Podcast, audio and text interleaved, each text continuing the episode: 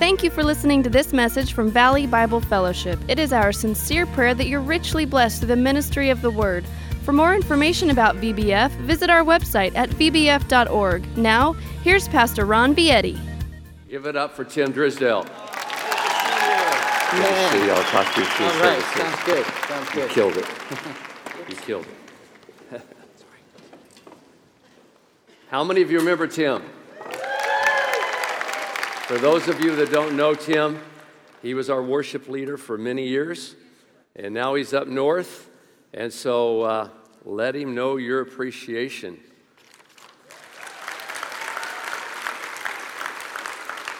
I'm going to tell you right out of the gate today I forgot my belt. Keep your cameras handy. This could go viral real well. I'll have it next service, but I don't have it this service. And uh, when, when God gave out rears, I didn't get one. And uh, it doesn't keep my pants on real well. But that, now that I got your mind on that, uh, we're to have a good day. We're to start a new series. We're to start talking. I'm to watch the clock. How you like our podcast every Tuesday? It's to this Tuesday. This Tuesday we're talking about flying saucers and aliens. Just leave it there. Just leave it there. Father God, bless this and anoint it. Make something out of it in Jesus' name, and everybody can say amen. Our series called Hidden Things Matter. Very rarely do you see the real person. People don't show their inner struggles and their inner stresses. You only see what they want you to see. You go on a first date, second date, maybe even third, you're going to see what they want you to see. When we come to church, we allow people to see what we want them to see. When we go to work, social events, there's a story in the Old Testament about Moses when he came down off of the mountain of being with God. See, when you're in God's presence, you radiate. Did you know that? Do you know God can cause you to radiate? You can actually tell when someone has been in God's presence. Well, Moses comes down from the mountain and he's radiating. His face is even glowing, but he doesn't know it at first. The people go, Whoa, whoa, whoa, what's the matter about your face? Your face, you're glowing. And, and he kind of dug it. He goes, It is? Oh. And so, man, he kind of got into it. It kind of felt good, man. My face is glowing because I've been in the presence of God. And it says it began to dissipate, the glowing did, because, see, you have to keep going back into God's presence to get that glowing. It doesn't last forever, it has a shelf life. You have to keep going back. Well, when it started dissipating, Elijah afraid, or Moses afraid that they were going to see the dissipating glory, he put a veil over his face and he, he hid his face from them because he wanted them to see him a certain way. Today, things are much the same. When things aren't going well, it's so easy to put a mask on. We don't know what people are going through today. They're hurting. A lot of us came with masks on.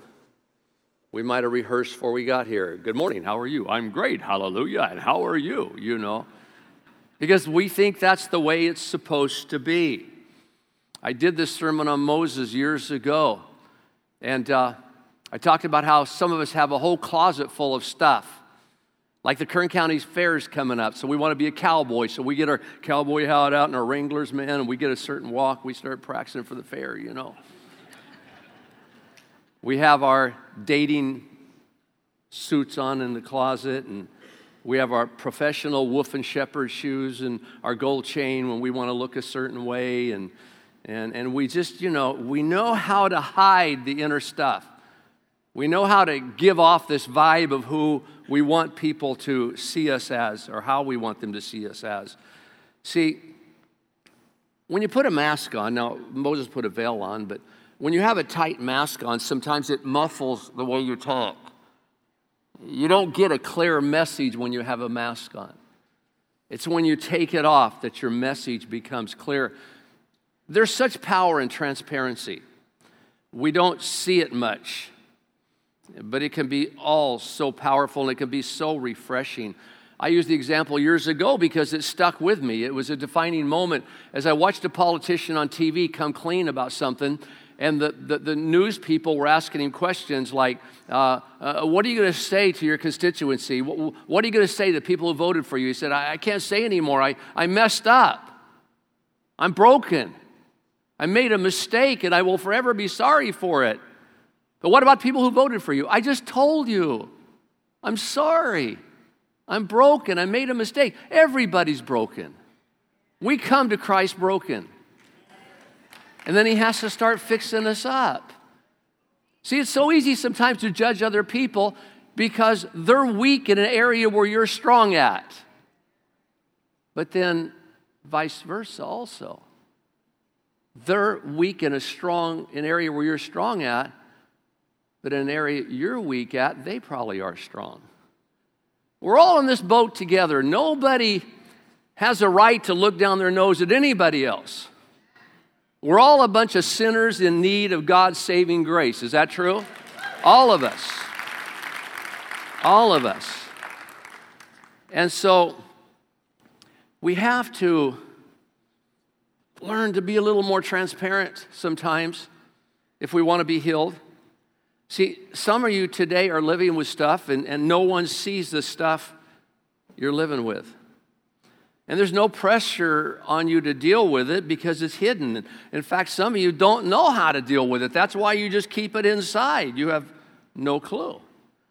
Because no one sees it or knows about it, you, you just live with it. There might be people here today who are living with a fear of dying. Elijah, we'll see in our text today, this great man of God had a fear of dying. It's okay. Talk about it. It's okay. Maybe you have the fear of a child or loved one dying, and you live with that day and night, man. Just you, you stress all the time. Maybe it's jealousy with a spouse. You just, just know they're cheating on you and it's in here all the time and you, you keep it hidden, but oh, spirit of discontentment, a spirit of disappointment and regrets.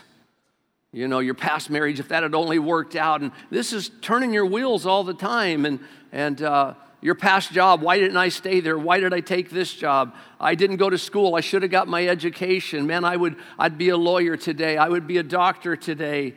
Depression. Oh, that's where we're going to go here in the next week or two. I, depression's eating us alive.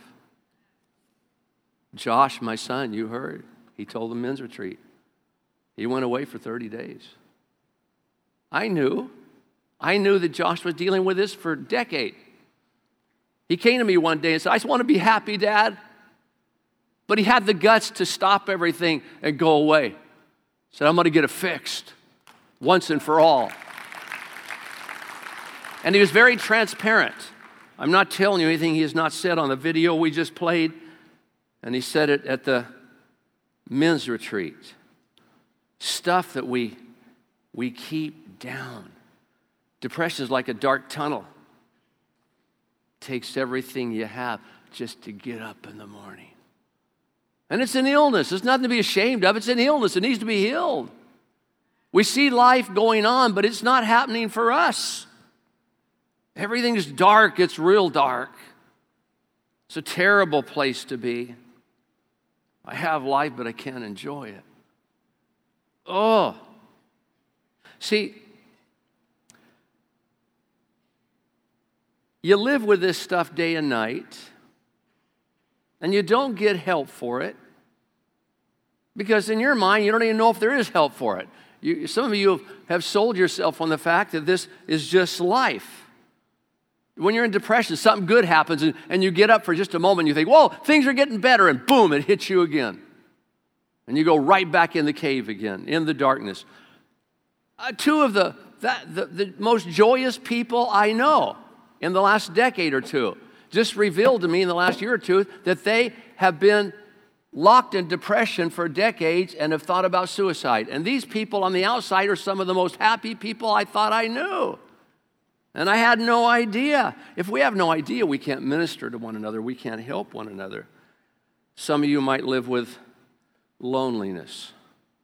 You hate the way you look, the fear of cancel culture, perfectionism. I go on and on. But here, here's a key verse, and you know this verse James 5 and 16 in the Living Bible. Admit your faults to one another, and then pray for one another so that you may be what?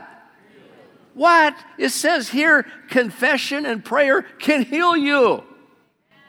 This is important. I'm going to come back to this. The earnest prayer of a righteous man has great power and wonderful results. Today, let's start a conversation. Let's talk about some of these things. I want to look at the life of Elijah, the great man of God, and we're going to see in his life that he suffered from at least five things.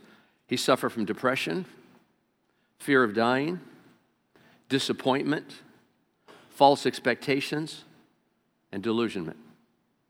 Now, that's just five I pulled out off the top of my head. Now, let's give you kind of a backdrop. Ahab is the king of Israel, and he was a very wicked king. He was married to a woman by the name of Jezebel. She was the daughter of a king of Sidon uh, a Phoenician descent. She was a princess of, of, of a Canaanite nation. She worshiped false god and idols. And when she came into the marriage, she brought her false gods and idols with her. It wasn't long till she wore her husband down, and he was worshiping false idols and false gods also. And as a result, the nation Israel started worshiping false gods and idols. God sees this nation of Israel backsliding and he raises up a man named Elijah. He says, I want you to show them the real God. The real God. I believe today God is raising up men and women all over our nation to show people the real God. We have backslidden. I'll never forget the day that I was sitting in my car, and I know this is redundant, but I said, God, I'm going to quit today. I'm through. I'm finished. Unless you give me a miracle right here in this car, I'm through with ministry. I, I'm not any good for this. It's not what I'm supposed to be doing. And I told you, I took my Bible, I prayed, and I said, God, I'm going to do something that I would never tell anybody else to do, but I'm going to do it one time. I'm going to open Scripture, and if it doesn't say something miraculous to me about staying in ministry, I'm quitting. And here's what I opened to. Galatians 1 15, 16. Even before I was born, God chose me and called me by his marvelous grace. Then it pleased him to reveal his son to me so that I would proclaim the good news about Jesus to the Gentiles. He wanted to reveal his son to me so I would reveal him to you. America has a form of godliness, but we've denied the power of the real deal. It's time to come back. So along comes Elijah. In chapter 18, Elijah is called to, to, to show the people of Israel that there's a real God and that they're, they're worshiping false gods. So Elijah calls for a showdown on Mount Carmel. He says, We're going to see who the real God of Israel is. We're going to have a contest between your so called gods and the real God that I serve. And so he said, All you false prophets, meet me on Mount Carmel for a showdown. So 450 prophets of Baal and 400 prophets of the Asherah show up. He's, here's the rules of the game. We're going to take an oxen for you and an oxen for me. You cut up your oxen in little pieces, put it on an altar. I will cut up my oxen, put it in little pieces on an altar. You call on your gods to bring fire out of heaven and devour the ox. I'll call upon my God to call fire out of heaven and, and burn up my sacrifice. And the God who answers, that's the real God, and we should all serve him. Real simple. Real simple. I got into this. One day I was out uh, with some Jehovah Witnesses and, and our Mormons, I forget what, and I was sitting there and we were arguing. I finally said, you know what, let's, let's do what Elijah did on Mount Carmel. Let's ask the real God to come down right now. Right now, let's ask him to come down, and you know what? He'll slap you in the face if you're wrong. He'll slap me in the face if I'm wrong. He can do that. He can slap people. I know he can. And they said, we want none of this. They, they left. they left. And I'm going to talk more about that in a minute. I have a tendency of getting on spiritual roles, and when I do, watch out.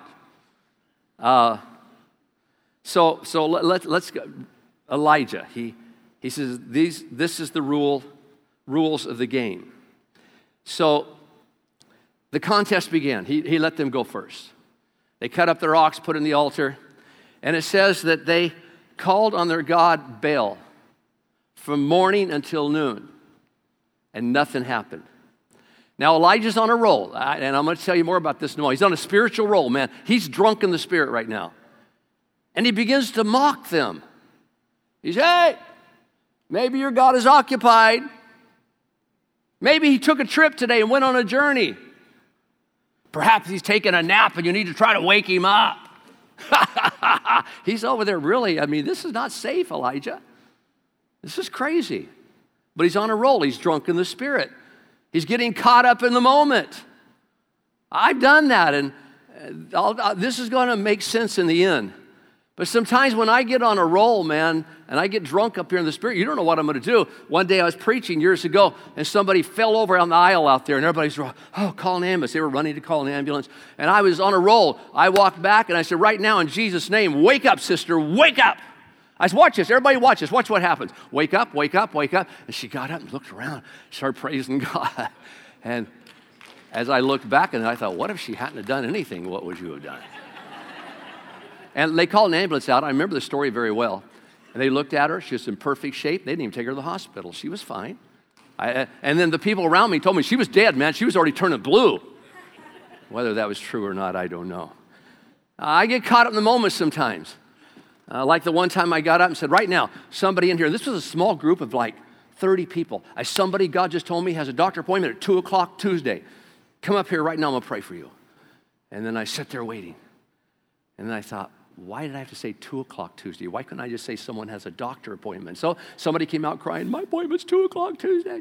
Uh, I've been at altar calls and going, Five more need to be saved, and doggone, I'm going to sit here and we're not going to uh, end service till those five come forward. And boom, boom, boom, boom, boom. They come forward, you know. You look back and you go, What were you thinking? And why I need to say that because I think that's what's going to happen to Elijah here. And so he was drunk in the spirit, he was on a roll. Now, his taunting just made things worse. Maybe he's on a journey, your God is. Maybe he's taking a nap and you need to wake him up. You know, maybe he's on the toilet. That's what one version says. Maybe he's on the toilet and he can't come and answer your prayer right now. Made it worse. So they became more desperate to get God's attention. So it says they started crying louder and louder all the way until the evening time. And they took knives and they started gashing themselves until blood was just spewing out. They were really desperate. Evening came, still no answer. It was Elijah's turn, and you all know what happened. But he's on a roll, right? This guy's on a roll. When you're on a roll, you do crazy things. He's okay, it's my turn now. Before I even call for fire out of heaven for my sacrifice to be burnt, I'm gonna throw some water on it. Here, give me some more water. Throw. I want you to put a puddle around here. I'm gonna make it really difficult, you know. Uh, he had a lot of faith right now. I mean, God had spoken to him, and he was, he was definitely on a roll. And so God answers his prayer. Look at 1 Kings 18 37 through 39. Answer me, Lord, answer me, so these people will know that you, Lord, are God, and that you're turning their hearts back to them. Then the fire of the Lord fell and burned up the sacrifice, the wood, the stones, the soil, and also licked up the water in the trench. When all the people saw this, they fell prostrate on the ground and cried, The Lord, He is God. The Lord, He is God. Let's read the same passage in the Message Bible. When it was time for the sacrifice to be offered, Elijah the prophet came up and prayed, Oh God, God of Abraham, Isaac, and Israel, make it known right now that you're the God in Israel and that I'm your servant and that I'm doing what I'm doing under your orders. As you notice, under your orders, he, he had ordered him to do that. That's what he thought. Remember, faith comes from hearing, hearing from God, and faith is strong. So he's operating in faith. Answer me, God. Oh, answer me and reveal to this people that you're God, the true God, and that you're giving these people another chance at repentance. Immediately, the fire of God fell and burned up the offering, the wood, the stones, the dirt, and even the water in the trench. And all the people saw it happen and fell on their faces in awed worship, exclaiming, God is the true God. He is the true God. Now he's on a roll. Say with me, he's on a roll. He takes all the false prophets, takes them down to the creek, and kills hundreds of them. Kills them. Now keep in mind that these prophets are the personal prophets of wicked Queen Jezebel. She's not going to like this. After he kills the false prophets, he tells King Ahab, You better grab some lunch because my same gods told me that there's a storm coming. You're going to have to get down the hill pretty quick, so grab some lunch. And then he goes to Mount Carmel, and we're told that he puts his face between his legs, and we assume that he prays. I don't know what else he would have been doing in that position, but we assume he prays. And so he starts praying, and we believe he's praying. And he tells his servant while he's praying, Now go look and see if there's any clouds over here. And the servant runs over to the side of the mountain, looks down at the sea, and goes, Nope, no clouds, no clouds. He said, Prayed again.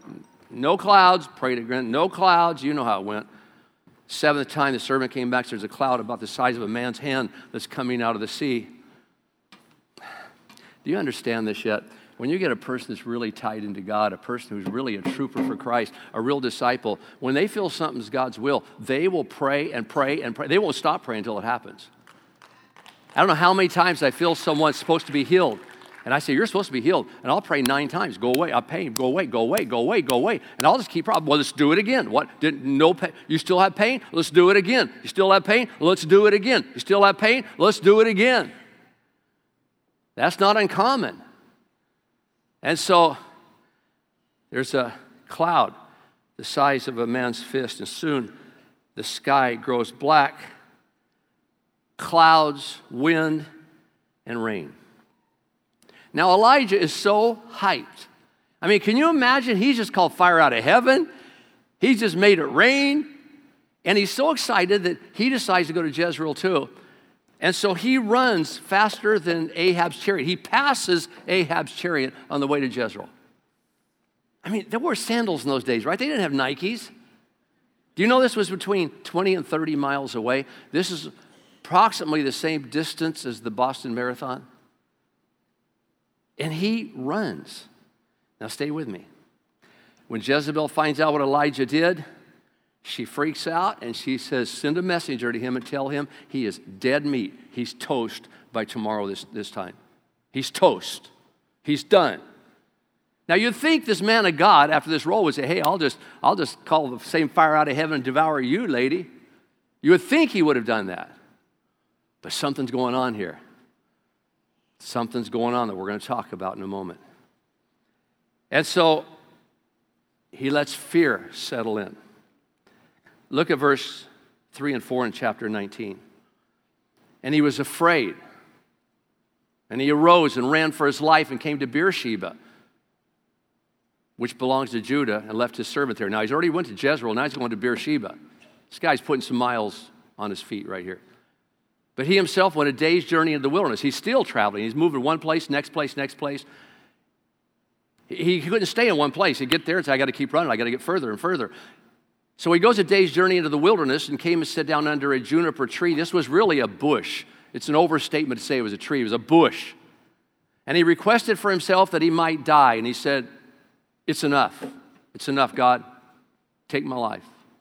Now, catch this phrase right here I am not better than my fathers. We'll talk about that in a moment. He's a tired guy. He has to be. By the time this story ends, he has ran over 100 miles. And he hadn't stopped and ate along the way. He is one tired man. Now let's look at verses 4 through 10. But he himself went a day's journey in the wilderness, came and sat under a juniper tree, said, Let me die. It's enough, for I'm not better than my fathers. He lay down and slept. Is that what you do when you're depressed? Sleep a lot, don't you?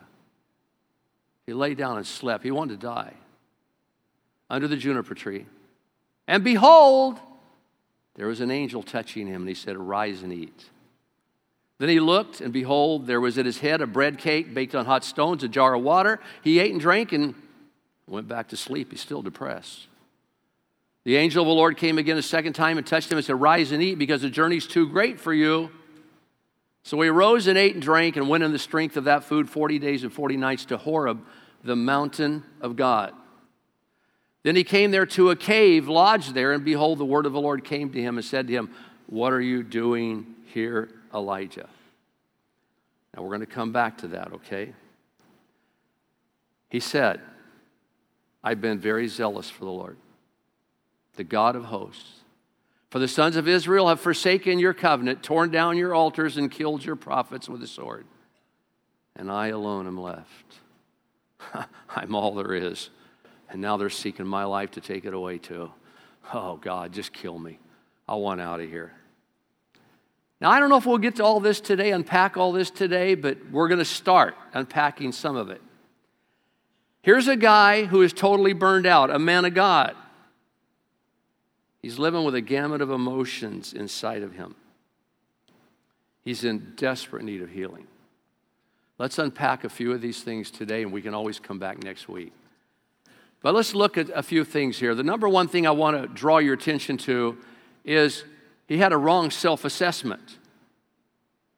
He says in verse 4, He's taken my life, for I'm no better than my father's. What does he mean by that phrase?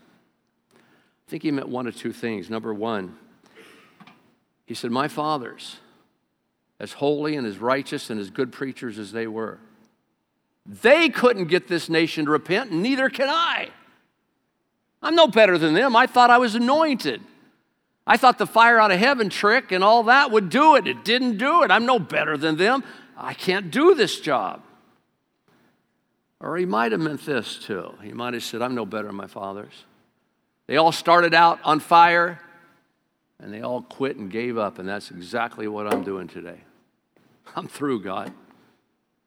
At any rate, he did a self assessment and he came up short. Gang, anytime you do a self assessment, you're going to come up short. Apostle Paul said, I'm the worst sinner of all of them, man. I'm telling you here today, we have to learn to live by grace. Do the best you can do. Do the best you can do to serve God. And when you still come up short, you say, God, let your grace cover. Grace is undeserved favor. God, I didn't do very good today, but spit on the ground. But let your grace cover me because I never deserved any of this anyway. You're never going to feel good about yourself. You're never going to feel good that you're doing the job that God's put you on the earth to do. Let, me let me remind you every time you invite someone to church, oh, that's powerful. You don't know how powerful that is. How hard is it to invite someone to church? When you invite someone to church, they're thinking about that maybe for the rest of their life. I mean, that's crazy. When you pray for someone, every time you pray for someone, God does something. Every time your neighbors see you get up in the morning and, and, and dress up, like we're dressed up, and they see you get in your car and leave for church, you are saying something to them. You're doing something that God can use for His glory. Just little things. But if you're always doing self assessments, you're never going to make the grade that you think you should make. God takes every little thing you do, every little thing you say, and He makes it bigger. Just keep on doing what you're doing. That's what I'm going to tell you today. Keep on doing what you're doing. That leads me to number two. Elijah, I believe, this is my opinion, did some unhealthy introspection. Because I know human nature, I'm going to throw this one in. I think I can be right on with it. I believe Elijah probably, because this is what depressed people do, probably sat and went, What in the daylights was I thinking when I killed those prophets? Ugh! What was I thinking? Why did I have to make fun of them up there on Mount Carmel? Why? You idiot, you just mess up everything you do. I just want to die. I want to. I know human nature. Satan's tricks are never new. The more you're used by God, the more he wants you to quit. I had some time to spare the other day and I didn't know what to do. I went into Barnes and Noble and I picked up a book by a pastor of one of the largest churches in America. And he wrote a book on depression, and I'm looking at this book. And, and, he began to share some things, and I couldn't believe I was reading what I was reading. He talked about cows and rumination, and how that cows, you know, they, they chew their cud. They eat it and they bring it back up and chew on it for a while. They eat it, swallow it, bring it back up and chew it for a while. And uh, I couldn't believe it when I read in, in Hodge's book that he had the same habit I had years ago. I didn't think anybody, I thought this was, it was distinct. I thought it was just to me. I didn't think anybody else did it. Here's a pastor of one of the biggest churches in America. He said, I'd preach on Sunday and I'd get the spiritual high, man. I'd pray for people and see them heal. I'd do all this stuff. And see, after a spiritual high, after you have a spiritual high, you better watch for the spiritual letdown because it's right on the hills. I preached to uh, a conference of pastors about this big, these first two rows, years ago, and I said, Does anybody in here know about the Sunday night blues? And they all started laughing. Sunday nights, my wife has to watch what she says. I have to be really careful. At least I used to be that way more than I am now. I think I've, I've received a pretty good healing of this, but still at times it happens. Because, see, we get high here today. We'll pray for people, man, and we'll get God stories. We'll get real high. And then all of those endorphins and all of that stuff starts coming off the high about Sunday, about four or five o'clock. Please don't ever criticize me on Sunday evening. Please. I'm already criticizing myself. For years, it was torturous. I would go home and I'd think, okay, what did I say? Did I pronounce that word right? Did I, did, did oh, no, no, no, no. That person over there, were they at church? I hope they weren't there because they're going to think I was talking to them. And I wasn't. I didn't even see them. Oh, I hope they weren't there. Hey, so and so, were you at church? Oh, I was there on the third row. Oh, man, they're going to think I was talking to them. And at two in the morning, I'll get up to go get a drink of water or something. I'll go, what did I say? Did I say this? Did I say? I did that for years. It was torturous. And I looked in the book and he does the same thing every he to the T. It's all a trick of the enemy. I, I think I'm healed of that today, or at least 70% or 75% I am. I had to work through it. Now at night, on Sunday night, when I go to bed and I get up to get a glass of water, I'll go disengage, disengage, disengage. I'll say that word over and over again disengage, disengage. Don't think, don't think, don't think. Because I take seriously what I do up here. Did I say something that embarrassed somebody? Oh, man. And, and so when I read that in the book, I thought, whoa, him too? That's crazy. But let's apply this to you.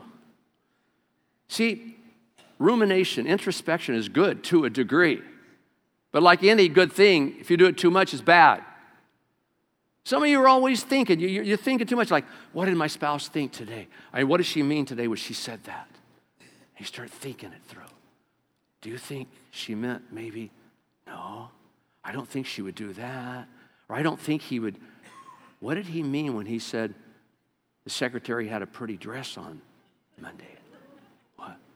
I wonder what he meant. I wonder. See, this can be dangerous. You're thinking about your job. What, what did my boss mean today? Does he not like me anymore? Is he going to fire me? Uh, you know, you can, you can do too much of that. I got a word for someone here and that is you're being too hard on yourself. A certain amount of introspection is healthy, but if you take it too far, it can destroy you. I'm going to rebuke the spirit of perfectionism in somebody right now. I rebuke the spirit of, of the spirit of perfectionism. No one expects you to be perfect, and please don't expect me to be perfect. Please don't. I'm going to make mistakes, like one big one at the end of the service today, I'm going to probably make, but I'm going to do it anyway. Let's, let's let each other off the hook, can we? We're, none of us are perfect.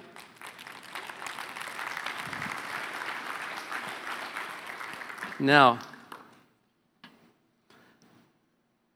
rumination is good, introspection is good, but you have to keep it in check. Number three, he stopped serving and started running. Mm. Who is this for in here today? There's some things happening in your life that you don't understand, and you're running from God instead of running to Him. You've given up serving for a while because you say, you know what, I'm just not in a place right now that I should be serving. No, you need to be serving all the more, probably. Look, look at Paul. Paul's in prison. He's in a bad situation. Look at Philippians 1 3 through 6, 3, 3 and 6. I thank my God in all my remembrance of you. For I'm confident this very thing that he who began a good work in you will perfect it till the day of Jesus Christ.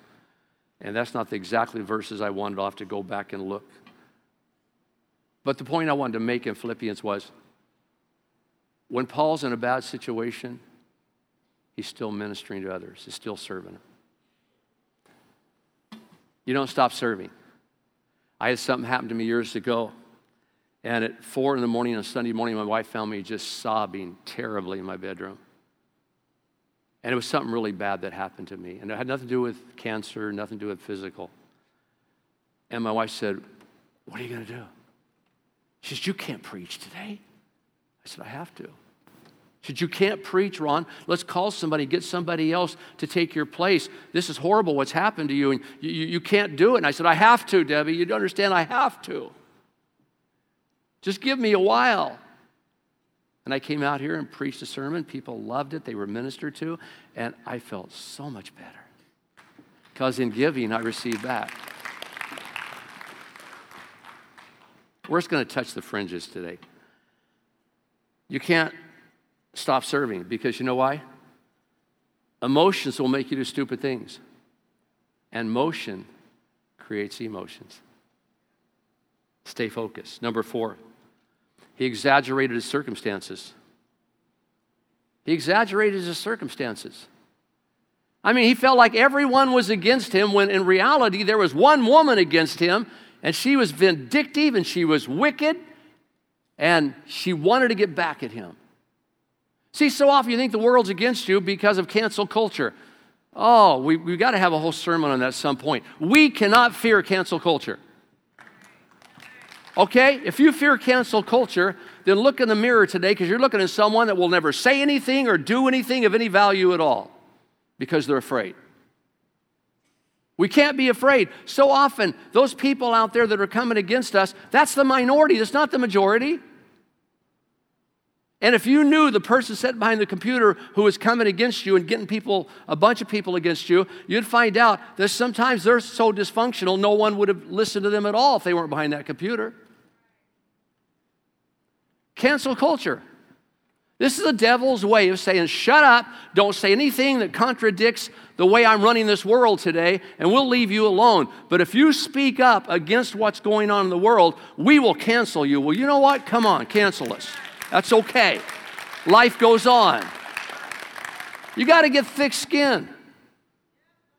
The Bible says everyone who chooses to live godly in Christ Jesus will suffer persecution. Everybody wants to live godly. I'm going to be saying things. The whole idea of our podcast is I'm going to get really frank on our podcasts. And I'm going to say things that I probably wouldn't say here, but I'm going to say it on there. And so today we cannot be afraid any longer. If, if the majority of people out there agree with you and praise you, then you're probably on the wrong side. Because the world is being ran by an evil, sinister force called the devil. And his ways are not God's ways. I have more to say. I'm not going to say it all today. Oh man, I'm already down. I'm way out of time. So uh, let's just cover a couple more real quickly. Uh, he exaggerated his circumstances. Now, what Paul said to Timothy, we need to hear today. God has not given us a spirit of timidity, but a power, love, and a sound mind. Can we look at this, these last three real quickly? The next PowerPoint is he, he, he, he compared his situation to others. You should never do that. I think in, in Elijah's mind, he's going, wait a minute. I need to be afraid because this woman's been killing other prophets and she succeeded in it. If she succeeded killing other prophets of God, why isn't she going to succeed in killing me? Made sense? Sometimes with you, you say, I got cancer, I got the same cancer that this person had and that person had, so I'm going to go through the same thing that they went through. That's what the devil wants you to do. He wants you to, to start comparing your circumstances to others. When I got leukemia, was told I was going to die by, by UCLA. God specifically gave me Psalms 91 7 because He knew my personality. He said, I don't want you to get up in the comparison trap. He said, You're going to see a thousand fall to your right side, and you're going to see 10,000 fall. You're going to see thousands die to the same disease you have, but it's not going to happen to you because I have a different plan for you.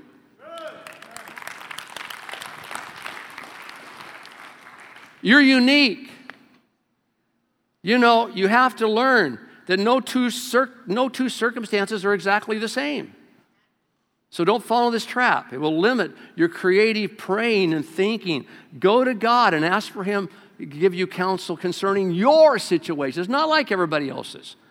You look at the statistics, well, everybody with this cancer, 90% death rate with this cancer. Well, you're not everyone. You're a child of God. You're not in those stats, okay? You're not in them. You're different. And then the sixth one, he isolated himself instead of insulating himself. Ah. Uh, let, us play another clip here, real quick. I'm, I'm in deep water anyway, so play it real quick by Josh, real quick here. When you are, and, and like I said, I've, I went through a lot. I was uh, diagnosed with severe depression th- this year, which I didn't expect to be diagnosed with.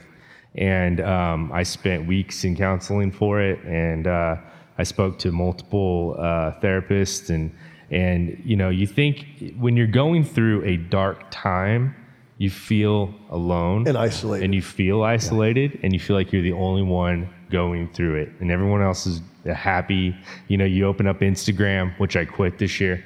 Uh, you open up uh, facebook which i haven't quit yet but i might. Uh, you open up uh, you know youtube and you, all you see is happy people all you see is encouraging people. But the truth is that's that's a performance or it, it's a, uh, a moment in time where they were snapshot. happy and they shared that. But the truth is we all go through lonely moments. But up at the men's retreat i started talking to guys and they would share their story with me. I would share my story with them and it's like oh oh me too. We're yeah all me going too. we're, that. we're all going through it. We have to insulate ourselves. We have to have a team around us.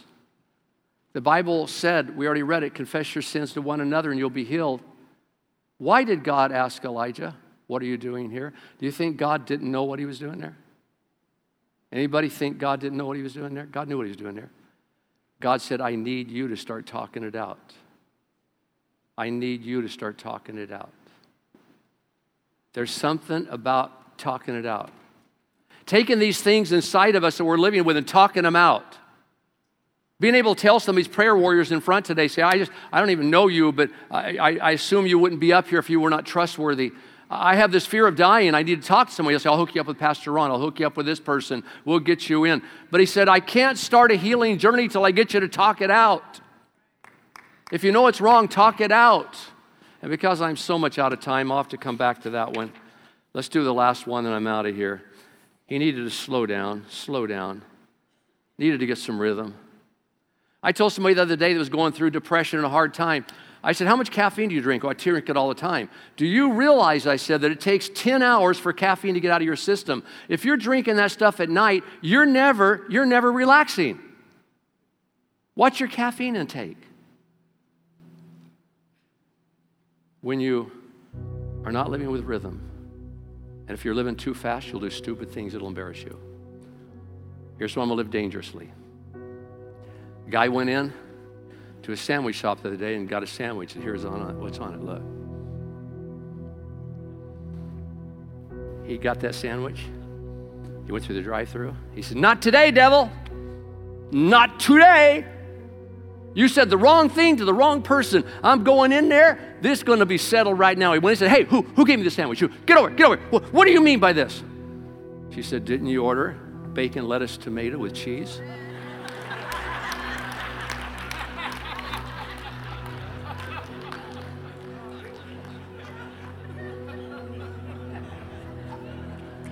I'm going to go home at 2 o'clock in the morning. I'm going to say, Did you really say that?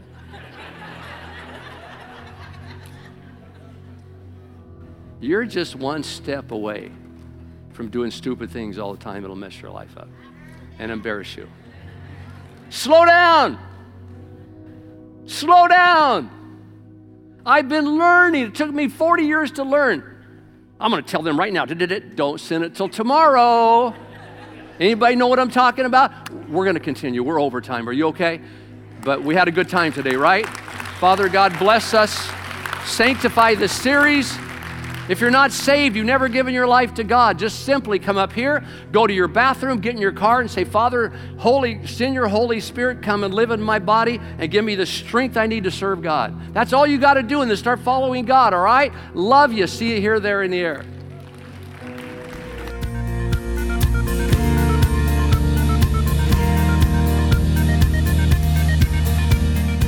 Thank you for listening. We pray that this message has ministered to your heart. If you don't already have a church you call home, we invite you to join us at Valley Bible Fellowship for worship, Bible study, fellowship, and more. We're at 2300 East Brundage Lane in Bakersfield, California, near Mount Vernon and Freeway 58. Reach us by phone at 661 325 2251 or visit our website at vbf.org. Here is our King, here is our love.